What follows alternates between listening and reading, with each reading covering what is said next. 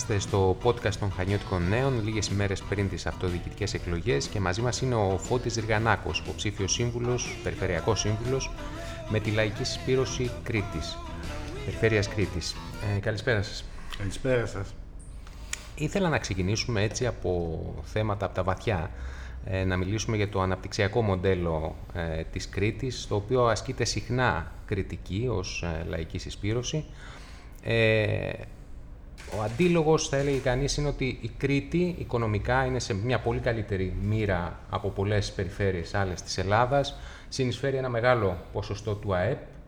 Ο τουρισμός, θα λέγαμε, ε, είναι μια κολόνα της ε, τοπικής οικονομίας, όπως και ο αγροτικός τομέας εξακολουθεί, παρότι δεν είναι ίσως τόσο ανεπτυγμένος όσο παλιότερα, αλλά εξακολουθεί να συνεισφέρει σημαντικά στην οικονομία της Κρήτης. Τα νούμερα, θα έλεγε κανείς, είναι καλά, ευημερούν. Η δική σας κριτική πού ε, εστιάζεται γύρω από αυτό; Κοιτάξτε να δείτε. Θα δανειστώ μια έκφραση από τον Αλέκο, το Μαρινάκη του υποψήφιο περιφερειάρχη, με τη λαϊκή, με τη λαϊκή συσπήρωση και όχι μόνο θα την δανειστώ, αλλά και την εστερνίζομαι ότι η Κρήτη είναι ευλογημένος τόπος και δεν θέλει πολλά για να αποδειχτεί αυτό. Όμως το αναπτυξιακό μοντέλο, όπως είπατε και πριν, ότι οι αριθμοί πολλές φορές ε, ευημερούν. Αν δούμε νούμερα στην τουριστική ανάπτυξη με τους επισκέπτες, δούμε ε, νούμερα επενδύσεων σε ξενοδοχειακές μονάδες, πεντάστερα και ούτω καθεξής, θα δούμε όντως ότι υπάρχει μια μεγάλη ανάπτυξη και ένα τεράστιο επενδυτικό ενδιαφέρον που αν θέλετε αυτό συνδέεται και με μεγαλύτερα έργα όπως το βόρειο οδικό άξονα που συνδέεται άμεσα και με την, ε, τουριστική, τον τουριστικό κλάδο. Όμως, αν πάμε πιο βαθιά και δούμε την ουσία. Ένας ξενοδοχοϊπάλληλος, ένας επιστηστής, ένας εργαζόμενος που δουλεύει σε τουριστικό μαγαζί. Το τι μένει στη τσέπη του το τι ε, μπορεί στο 24ωρο της ζωής του να κάνει όταν θα φύγει από τη δουλειά, γιατί δεν μιλάμε για το 8ωρο, μιλάμε για 10 ώρα, 12 ώρα, 13 ώρα με τον ε, νέο νόμο της κυβέρνησης, θα δούμε ότι μάλλον είναι στο μείον και μάλιστα στο πολύ μείον.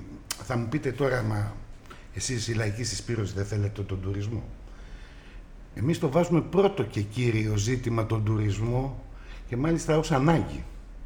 Ανάγκη ξεκούρησης του εργαζόμενου λαού στο σύνολό του και πόσο μάλλον δε και στους εργαζόμενους στον τουρισμό, στους ξενοδοχοϊπαλλήλους, στους επιστηστές και ό,τι καθεξής που σας είπα και προηγούμενα.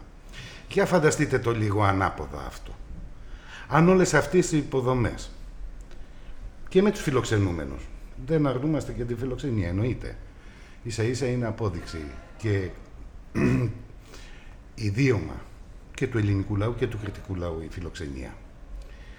Αν αυτές οι μονάδες, αν ήταν δικαίωμα, δηλαδή, και γινόταν στην πράξη, σήμερα ο εργαζόμενος λαός να έχει το δικαίωμα στην ξεκούραση, το 15 και μάλιστα με οικονομική άνεση που θα μπορούσε να το κάνει και οι ίδιοι εργαζόμενοι στον τουρισμό.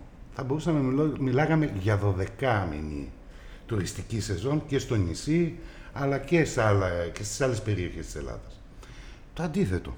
Σήμερα είναι δεμένο, κυριολεκτικά είναι δεμένο με τους ε, tour operators, τις μεγάλες αλυσίδες του ξενοδοχειακού κεφαλαίου και των υπηρεσιών, που ακριβώς για να μπορέσουν να δώσουν το προϊόν ε, και να το πουλήσουν συμπιέζεται πρώτα και κύρια η εργατική δύναμη. Και να μιλήσουμε και λίγο με, με νούμερα και πιο συγκεκριμένα. Γιατί διαφωνούμε. Την περίοδο του COVID που δεν είναι μακρινή και μάλιστα ήταν και στην περίοδο ε, της ε, κυβέρνησης, να το πω σε εισαγωγικά, της, της νυν περιφερειακής αρχής που ήταν αυτή ΣΥΡΙΖΑ Πασόκ, τώρα έγινε Πασόκ ε, Νέα Δημοκρατία. Ποιες επιδοτήσεις, πόσες πόσος πακτολός χρήματος δόθηκε και από την κεντρική, το κεντρικό κράτος, αλλά και από, το, και από την περιφέρεια στο, στις, ε, στους ξενοδόχους. Και να αναλογιστούν οι, οι εργαζόμενοι του κλάδου τι βοήθεια είχαν πραγματική στο εισόδημά τους για να μπορέσουν να ανταπεξέλθουν εκείνη την ε, περίοδο. Πόσο όθηση δώσαν από αυτές τις επιδοτήσεις και της περιφέρειας Κρήτης, λέω ξανά, στο να επενδυθούν και άλλα χρήματα. Πώς δόθηκε ακόμα παραπέρα ένα, να το πω επειδή είμαι και εργαζόμενος στον κλάδο του εμπορίου, όλες αυτές οι φιέστες που γίνονται, είτε λευκές νύχτες, είτε μαύρες Παρασκευές, Black Friday, είτε η απελευθέρωση των Κυριακών που ουσιαστικά έχει περάσει στην τοπική διοίκηση και περιφέρεια και ε, δήμων, πόσο ε, απλόχερα οι δήμοι και η περιφέρεια δίνουν άδειες, επιχορηγούν τέτοιου είδους event που ουσιαστικά χτυπά την καρδιά ε, της, ε, της οικογένειας και στα ζητήματα της, ε, της οικονομίας, το τι βγάζουν και στα ζητήματα του οικογενειακού προγραμματισμού, πότε βρίσκεται η οικογένεια και στα ζητήματα της ίδιας της ξεκούρασης και στα ζητήματα, ε, αν θέλετε, και της αναψυχής.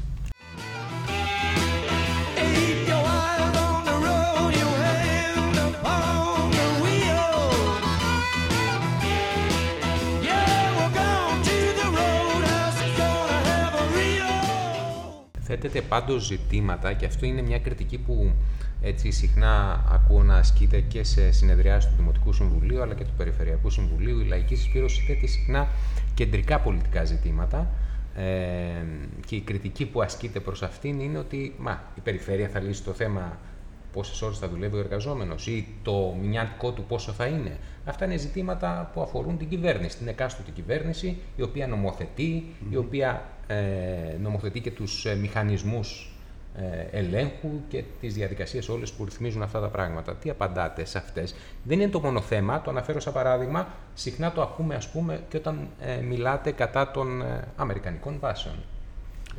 Να πούμε, αλλά έχει ένα ενδιαφέρον το ερώτημα και νομοθετεί η κυβέρνηση. Και νομοθετεί ένα αντιλαϊκό νόμο. Πρόσφατο. Τον τελευταίο του Γεωργιάδη. Οκ.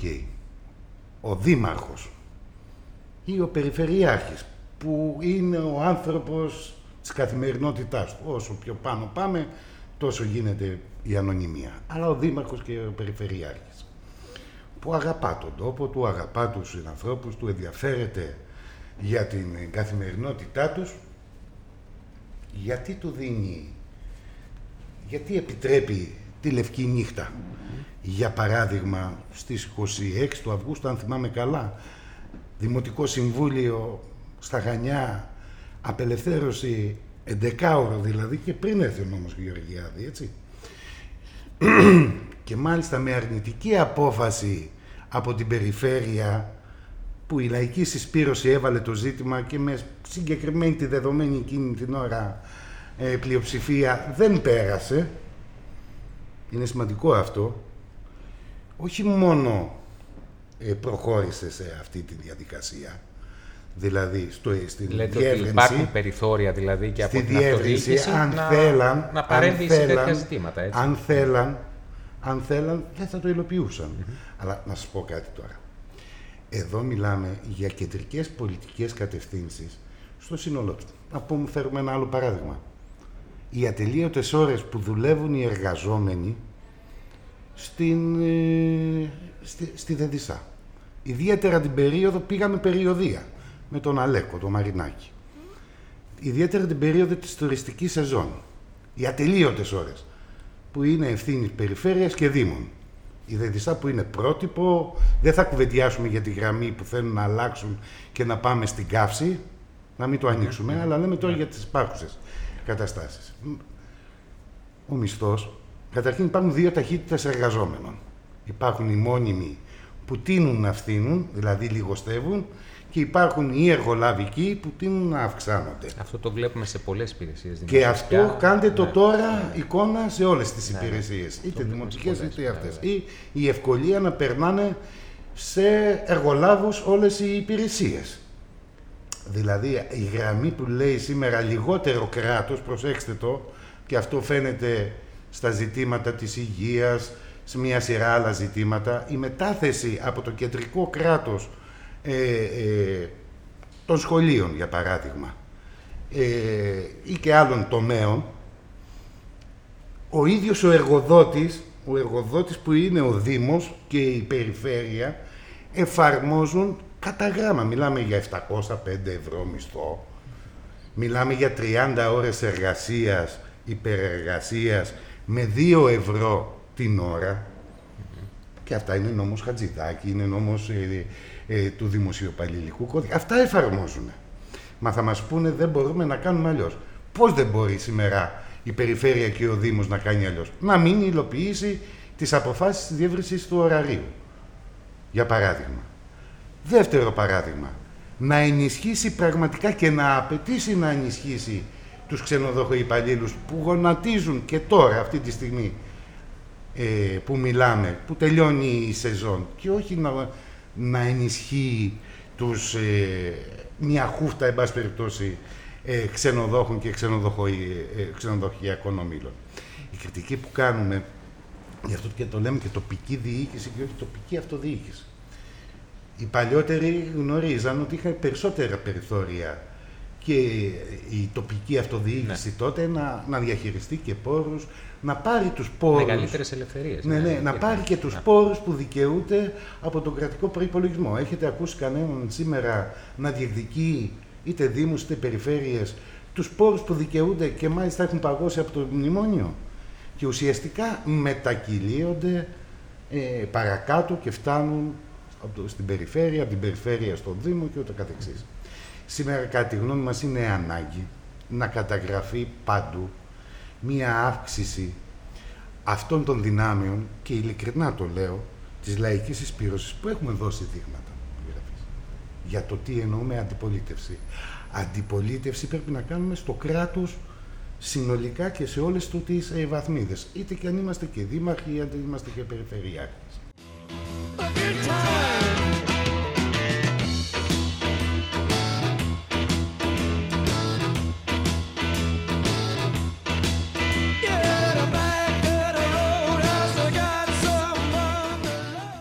Ξέρετε, ε, ε, μιλήσατε για την κριτική που οφείλει να κάνει η αυτοδιοίκηση στην κεντρική εξουσία και να στέκεται κριτικά απέναντί της ε, σε μια σειρά από θέματα. Ένα μεγάλο κομμάτι των ε, χρημάτων που διαχειρίζεται η περιφέρεια είναι ευρωπαϊκή πόρη.